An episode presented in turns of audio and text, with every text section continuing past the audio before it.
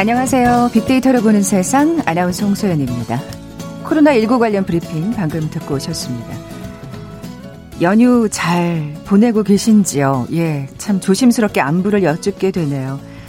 지난 금요일 이번 주말이 또 한 번의 고비라는 얘기 드렸었는데 이 고비가 큰 위기로 이어지진 않을지 참 걱정스럽습니다. 아, 사회적 거리두기 2단계가 시행되면서 생활하기가 좀 더 불편해졌습니다만 더 큰 피해를 막기 위해서는 모두가 반드시 감수해야 되는 부분일 겁니다. 휴가지에 계신 분들도 계실 텐데 어, 해변가, 등산로에서도 마스크 꼭 쓰는 거 잊지 마시고요. 연휴 마지막 날인 오늘 하루도 다시 강화된 사회적 거리두기 꼭 기억하시기 바랍니다. 잠시 후 월드 트렌드 빅데이터로 세상을 본다 시간에 코로나19라는 키워드로 자세히 빅데이터 분석해 봅니다. KBS 제일 라디오 빅데이터를 보는 세상 먼저 빅퀴즈 풀고 갈까요? 아, 수도권의 사회적 거리두기 단계가 1단계에서 2단계로 격상이 됐습니다.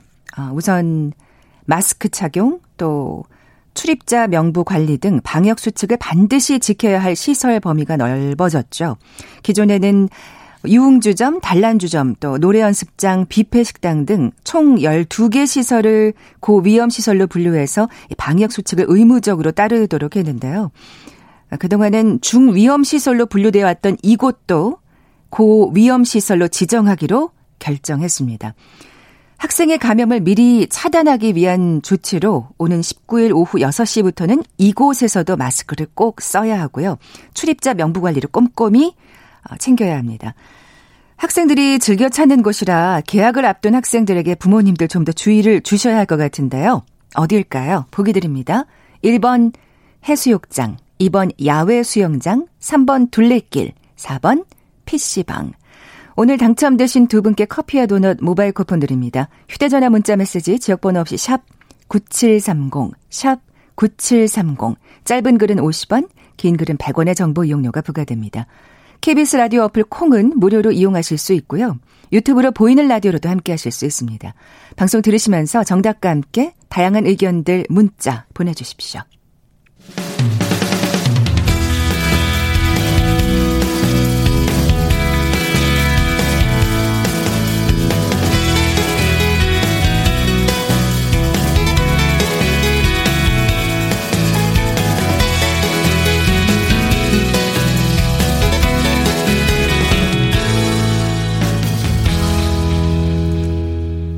지구촌 화제 이슈를 빅데이터로 분석해보는 시간이죠. 월드 트렌드 빅데이터로 세상을 본다. 임상훈 국제문제평론가 나와 계세요. 안녕하세요. 네, 안녕하십니까. 다시 이 얘기는 안 했으면 했거든요. 한동안 저희가 정말 오랫동안 뭐, 했는데 예, 국내외적으로 이 코로나19 어떤 상황에 대해서 네. 여러 가지로 뭐 얘기도 해보고 분석도 해보고 했는데 다시 또 얘기를 안 할 수가 없는 상황이 됐습니다. 네. 어, 지난 주말 정말 신규 확진자 수가 급속하게 늘었어요. 그렇죠. 상황을 좀 정리해 볼까요?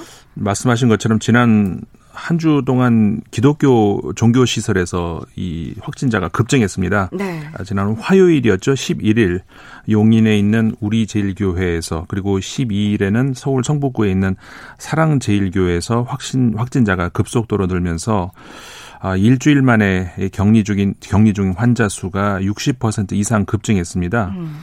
그 어제 기준입니다마는 사랑제일교회가 관련해서 누적 확진자가 249명이 됐고 어 우리 제일교회 관련해서 어 누적 확진자가 126명이 됐는데 그러니까 오늘 기준으로 조금 더 이제 업데이트 되면은 조금 더 늘어날 가능성이 있고요. 네. 앞으로 아무래도 한동안은 더 커질 수밖에 없지 않겠습니까? 이것은 우리가 이제 받아들일 수밖에 없고 그리고 이제 문제가 됐던 것은 그 중에 하나가 이제 사랑제일교회 같은 경우에 자료 제출에서 그 내용이 좀 불성실했던. 그러니까요. 이게 문제죠. 사실 네. 이렇게 되면 급속도로 느는 게 우려가 안 될 수가 없거든요. 그렇죠. 우리가 지금까지 어, K 방역이다 뭐 이런 얘기를 하면서 한국이 그동안 방역을 잘 해왔다는 것은 우리가 무슨 백신이 있었습니까? 아니면 무슨 치료제가 있었습니까? 아니잖아요. 지금까지 잘 막을 수 있었던 것은 시민들의 적극적인 참여, 그렇죠. 어, 예. 우리가 지킨다는 그런 의식으로 막을 수 있었던 것인데 어, 자료 제출에서 불성실한다 그러면 이런 거 다 다 그냥 수포로 돌아갑니다. 저도 어제 주말에 이제 바람을 쐬러 나갔다가 어딜 가, 갈 때마다 우리 QR 코드 하고 전화번호 적고 방송국 들어올 그렇죠. 때도 그렇게 예. 하 잖아요. 근데 그런 거에서 자료가 불성실하다 그러면 그거는 아무 의미가 없는 것이죠. 네. 앞으로 최소 2주 정도 정말 극도의 개인 위생, 거리두기 정말 만전을 기할 필요가 있어 보입니다. 네, 더더군다나 지금 이렇게 수도권이 급속도로 는 것은 사실 처음 있는 일이어서 그렇죠. 신천지 때는 사실 대구에 좀 국한된 맞습니다. 감이 없잖아 있었는데 예. 이게 수도권이라는 게 또또 차이점이 있고 더 걱정스러운 부분이기도 합니다. 예. 음. 어, 전체적인 상황을 좀 짚어볼까요? 네. 어, 지금까지 우리나라 총 확진자가 15,515명으로 집계가 됐습니다. 어, 사망자는 305명이고요. 어, 격리 해제된 분이 13,000, 13,910명, 그 다음에 현재 격리 치료 중인 분이, 그러니까 11,000, 아니, 죄송합니다. 1,103명이 네. 되겠죠. 어, 서울 경기 지역만 두 곳만 했을 때, 어, 735명, 735명 이 숫자는 어제 기준입니다.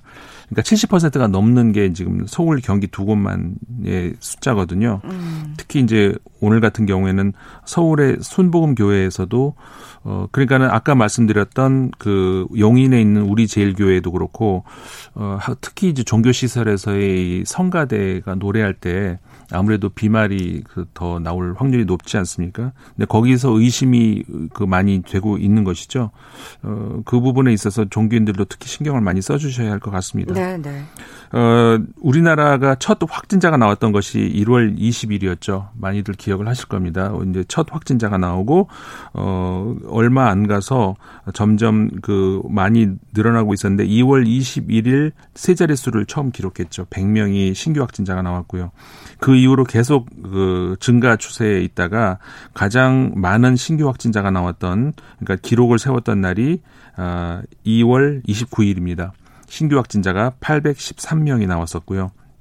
그 이후로 살짝 조금씩 떨어지긴 했습니다만은 우리 기억하시는 분 많이 있을 거예요. 3월 초 아, 정말 악몽 같은 3월 초 3, 그니까 아까 813명에서 586명, 476명, 600명, 516명 계속 어, 이 많은 그 신규 확진자를 기록을 하다가 어, 3월 8일 367명을 기록하면서 그 이후로 이제 떨어지기 시작을 했죠.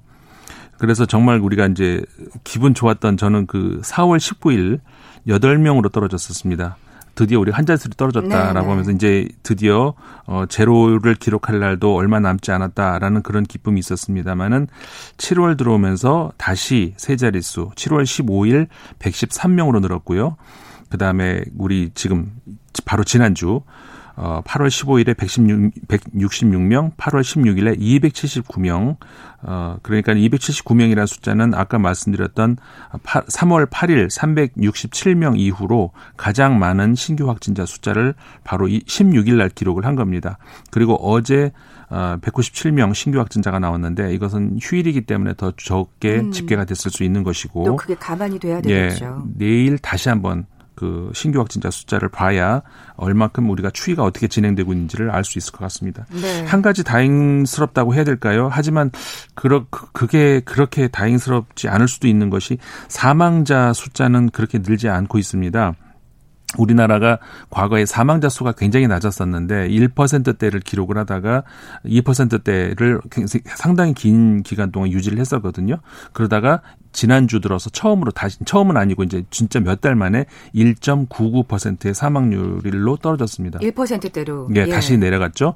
그러니까는 전 세계 지금 어 사망률은 3%대예요. 3%대 그 소수점 후반대 때인데 이제 사망률이 우리가 굉장히 적습니다만은 사망률이 적다, 적다는 것은 어, 좋은 일이기도 하지만 그만큼 신규 확진자가 많이 늘었기 때문에 네네. 네. 거기에 대해서 사망자 숫자가 이제 비율이 적다는 그런 이유가 되는 그렇게도 것이죠. 그렇게도 해석할 수 있겠네요. 그렇죠. 예. 이제 사망자가 어, 정말 많을 때는 3월 6일 그리고 3월 24일 하루 9명 사망 이때가 이제 최다였습니다.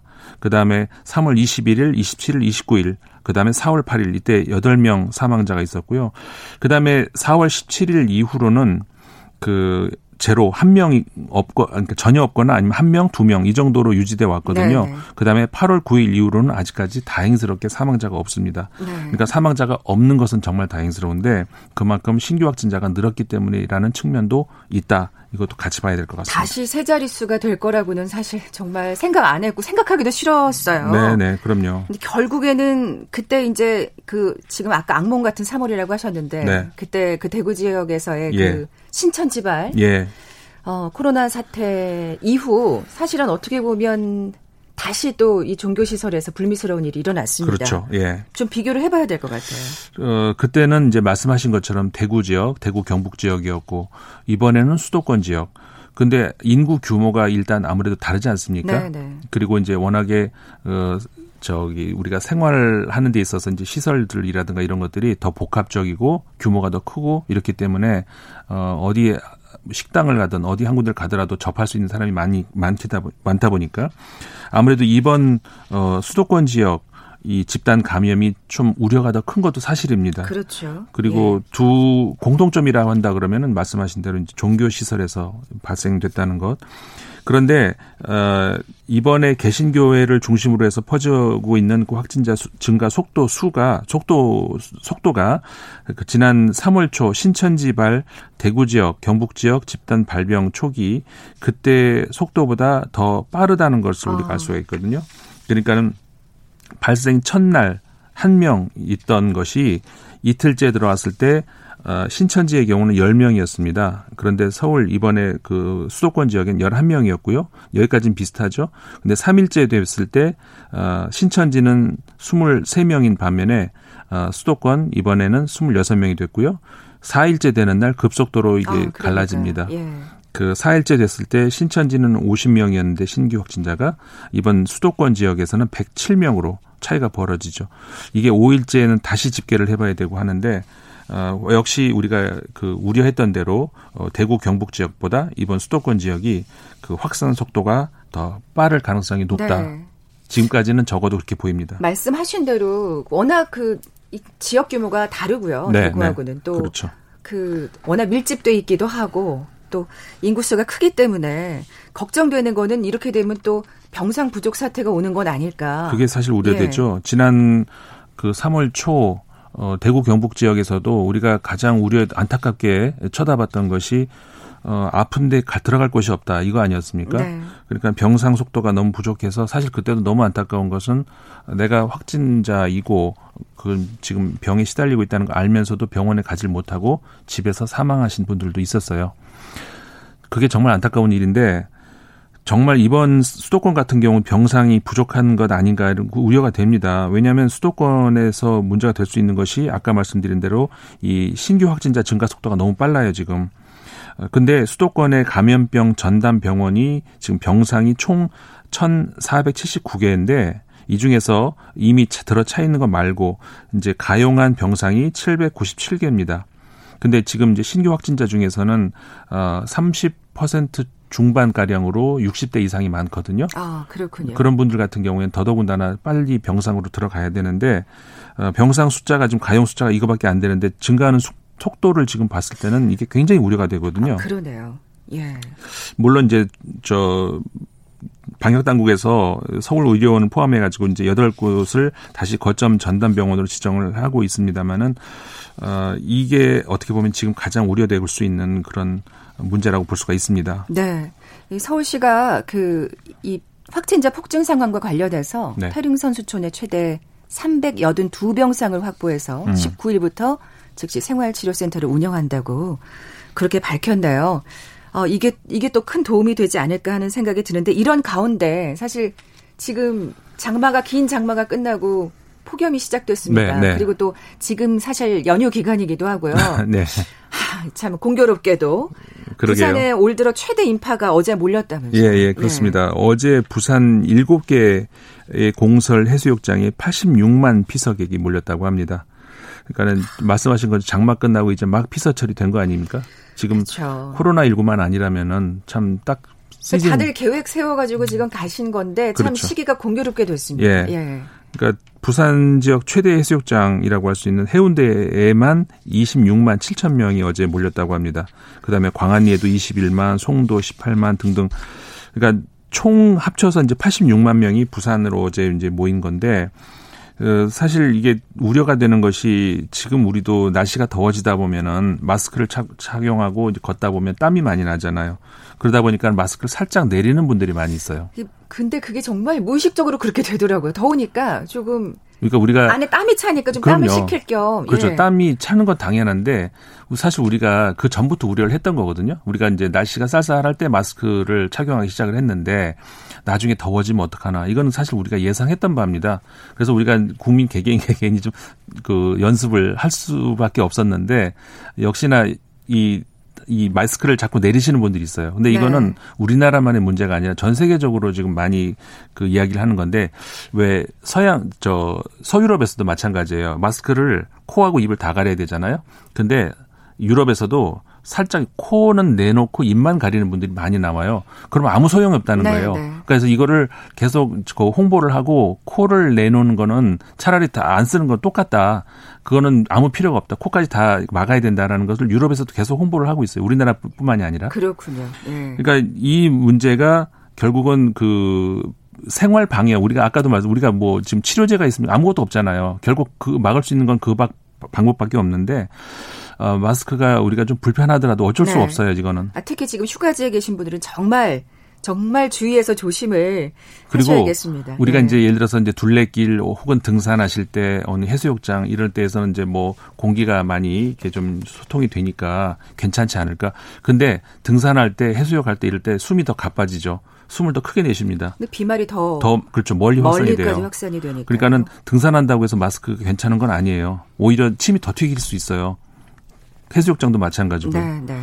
그러니까 턱에 걸치는 건 아무 의미가 없고요. 코만 노출하는 것도 마찬가지입니다. 똑같아요. 네, 지금 휴가지에 계시는 분들 꼭 기억하셨으면 네, 좋겠고요. 제발 부탁드립니다.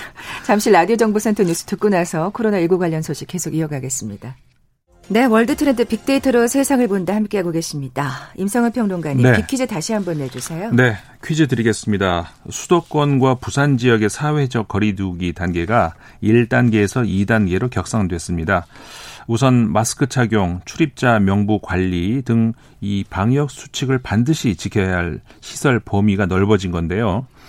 그동안에 중위험 시설로 분류되어 왔던 이곳도 고위험 시설로 지정하기로 결정을 했습니다. 학생의 감염을 미리 차단하기 위한 조치인데요. 오는 19일 오후 6시부터는 이곳에서도 마스크를 반드시 써야 하고요. 출입자 명부 관리를 꼼꼼히 해야 합니다. 자, 보기 드리겠습니다. 모두 마스크를 써야 하는 곳이기는 한데 고위험 시설로 새롭게 지정된 곳 어디일까요? 문제입니다. 1번 해수욕장, 2번 야외 수영장, 3번 둘레길, 4번 PC방. 네, 오늘 당첨되신 두 분께 커피와 도넛 모바일 쿠폰 드립니다. 정답 아시는 분들 저희 빅데이터를 보는 세상 앞으로 지금 바로 문자 보내주십시오. 휴대전화 문자 메시지 지역번호 없이 샵 9730, 샵 9730입니다. 짧은 글은 50원, 긴 글은 100원의 정보 이용료가 부과됩니다. 콩은 무료로 이용하실 수 있고요. 유튜브로 보이는 라디오로도 함께 하실 수 있습니다. 자, 이번에 외국의 상황을 좀 살펴볼까요? 네. 뭐, 우리 지금까지 한국 상황을 쭉 봤습니다만은, 아, 물론 우리가, 우리 상황이고, 그러니까 우리가 더 그 절실하고, 어, 우리가 더 조심해야 되고 하는 것이지만, 사실상 외국의 상황이 더 심각합니다. 네, 그거는 네. 우리가 누차례 뭐 봐서 알고 있습니다만은 사실 우리가 좀 잦아들고 있는 와중에서도 네. 외국 상황은 그렇게 좋진 않았어요. 예, 맞아요. 예, 예. 그 전체 확진자가 2,167만 어, 8천 명이 넘어섰고요.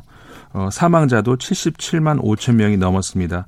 아까 제가 사망률을 말씀드렸는데 우리나라가 몇 개월 만에 1.99 그러니까 1자 1 하나짜리로 떨어졌다 말씀드렸잖아요.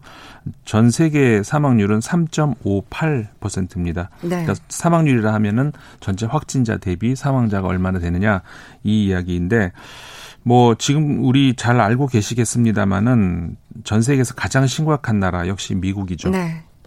총 확진자가 553만 3천 명이 넘었고요. 어, 사망자가 17만 2천 명이 넘어섰습니다. 사망률이 3.1%로 나오고 있고요. 어, 발생률 역시 높습니다. 발생률이라고 하는 것도 뭐냐면은 아까 이제 그 사망률은 확진자 대비 사망자라면은 발생률이라면은 인구 대비 확진자 어, 수를 얘기하는 건데 이거 역시 어 16,716명 그러니까는 10만 명당 이 숫자거든요, 이거는. 그러니까는 이 숫자 역시 미국이 높고요.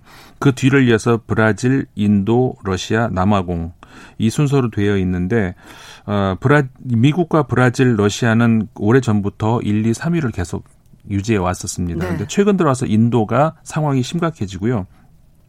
그 주말 사이에도 하루 확진자가 하루 확진자입니다. 하루 확진자가 6만 1000명이 넘어서고 이렇게 되면서 아. 인도가 어, 불명예스러운 3위로 뛰어 올랐습니다. 아, 그 이유를 뒤를 이어서 이제 페루, 멕시코, 콜롬비아, 칠레 다시 말해서 남미 국가들이 어, 굉장히 지금 피해를 많이 당하고 있고요.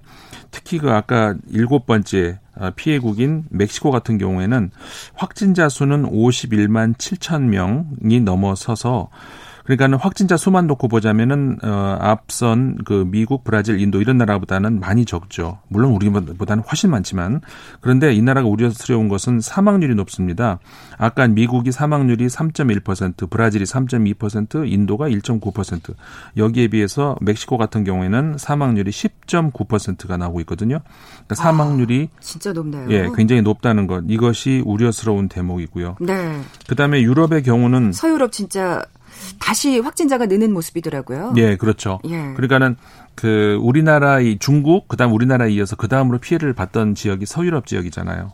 근데 한동안 어 아주 강도 높은 봉쇄와 격리 이후에 어, 좀 잦아지나 싶었는데 어 서유럽 그 물론 전체가 다 그런 건 아닙니다만은 어이 다시 확장세로 늘어나는 그런 곳들이 많이 있습니다. 이게 봉쇄 조치가 풀리면서 또 이렇게 늘기 시작하는 글쎄요, 것 같아요. 그런 그런 그 아쉬움이 커요. 네. 그래서 스페인 같은 경우도 특히 카탈루니아 지방 중심으로 해가지고 재봉쇄 들어가는 지역들이 많이 늘고 있거든요. 근데 사실 이 서유럽 국가들이나 뭐 여기 유럽 국가들은 사실 관광 수입으로 그러니까요. 예. 사실 정말 먹고 사는 나라들이 많기 때문에 예. 이걸 봉쇄를 언제까지 계속 해제하지 않고 있을 수는 없었기 때문에 그러니까. 그것 때문에 봉쇄를 참. 풀었는데 네네. 결국 봉쇄를 풀면서 다시 올라가니까 서유럽의 큰 고민이 지금 거기에 있거든요. 예. 서유럽 국가끼리도 마찬가지인데 그러니까는 스페인이 굉장히 지금 많이 늘어나고 있고요. 음. 프랑스도 지금 그 신규 확진자가 6천 명이 육박하는 등 늘어나고 있거든요. 그러니까 프랑스 같은 경우도 굉장한 관광 수입국이잖아요. 네. 그러니까 지난 주 같은 경우에도 어 영국에서 휴가차 프랑스로 온 사람이 50만 명이라 그래요. 아, 영국에서만. 예, 예. 그러니까는 프랑스 입장에서도 이걸 막을 수도 없고 영국 입장에서도 막을 수도 없고 이런 상황에서 참. 결국은 영국에서 내린 조치가 뭐였냐면은 프랑스에서 귀국한 자국 국민들도 네. 2주간 격리한다 이렇게 아하. 조치를 내린 거죠. 결국 또 부분적으로 지금 네. 제재가 들어가기 시작했군요. 그렇죠. 그러니까 프랑스에서는 반발을 해요 물론 그렇게 되면 프랑스 덜 찾아올 거 아니에요. 음. 그러니까는 뭐 이게 모든 것이 그러니까 방역이냐 이 저 관광 수입을 포함한 경제 활동이냐 네. 이둘 사이에서 굉장히 고심을 하고 있는 건데 지금 현재 프랑스 정부도 재봉쇄를 해야 되느냐 말아야 되냐 이 문제를 놓고 굉장히 고심이 큰 것으로 그 지금 알려지고 있습니다. 결국에는 우리가 지금 백신이나 치료제가 없는 상황에서 네. 그냥 우리 스스로 계속해서 그 방법밖에 없어요. 생활 방역을 하는 네. 수밖에 없는 거잖아요. 그렇죠. 예. 그정 정말 우리가 사전 예방 원칙이라고 있는데 그 뭐냐면 마스크 그게 진짜 효과 있어 없어 만약에 이렇게 생각하신다면 이거 한번 생각해 주시면 돼요. 마스크를 그럼 써서 손해 볼 게 있을까요? 없잖아요. 조금 더운 거. 더운 거? 그럼 그러면 써야 돼요. 그러니까는 이게 그 확실한 이게 그 효과가 있다 없다 이게 의심이 된다면은 그러면 쓴다고 해서 어 방해될 게 있나? 아니면 이걸 안 쓸 때 그러면 그 큰 위험이 있을까? 큰 위험이 있을 가능성이 높잖아요. 네. 그러면 해야 되는 거죠. 사실 뭐 우리나라 결국에는 그 마스크 덕분이라는 얘기가 크잖아요. 그 그거는 그 그건 예. 유럽에서도 인정을 다 했어요. 네, 네. 음. 부인할 수 없는 사실이니까요. 에이즈의 콘돔이라면 코로나는 마스크다. 이거는 음. 서유럽에서 다 인정한 겁니다. 조금 갑갑하시더라도 잠시 좀, 예, 다시 한번 고삐를 좀 당겨야 되겠습니다. 네. 자, 지금까지 임상훈 국제문제평론가와 함께 했습니다. 고맙습니다. 네, 고맙습니다. 자, 오늘 비키즈 정답은 4번 PC방이었죠? 커피와 도넛 모바일 쿠폰 받으실 두 분입니다. 0878님. 아, 공사 현장에 계시는 8885님, 조금만 더 힘내십시오. 두 분께 선물 보내드리면서 물러갑니다. 빅데이터를 보는 세상, 내일 뵙죠. 고맙습니다.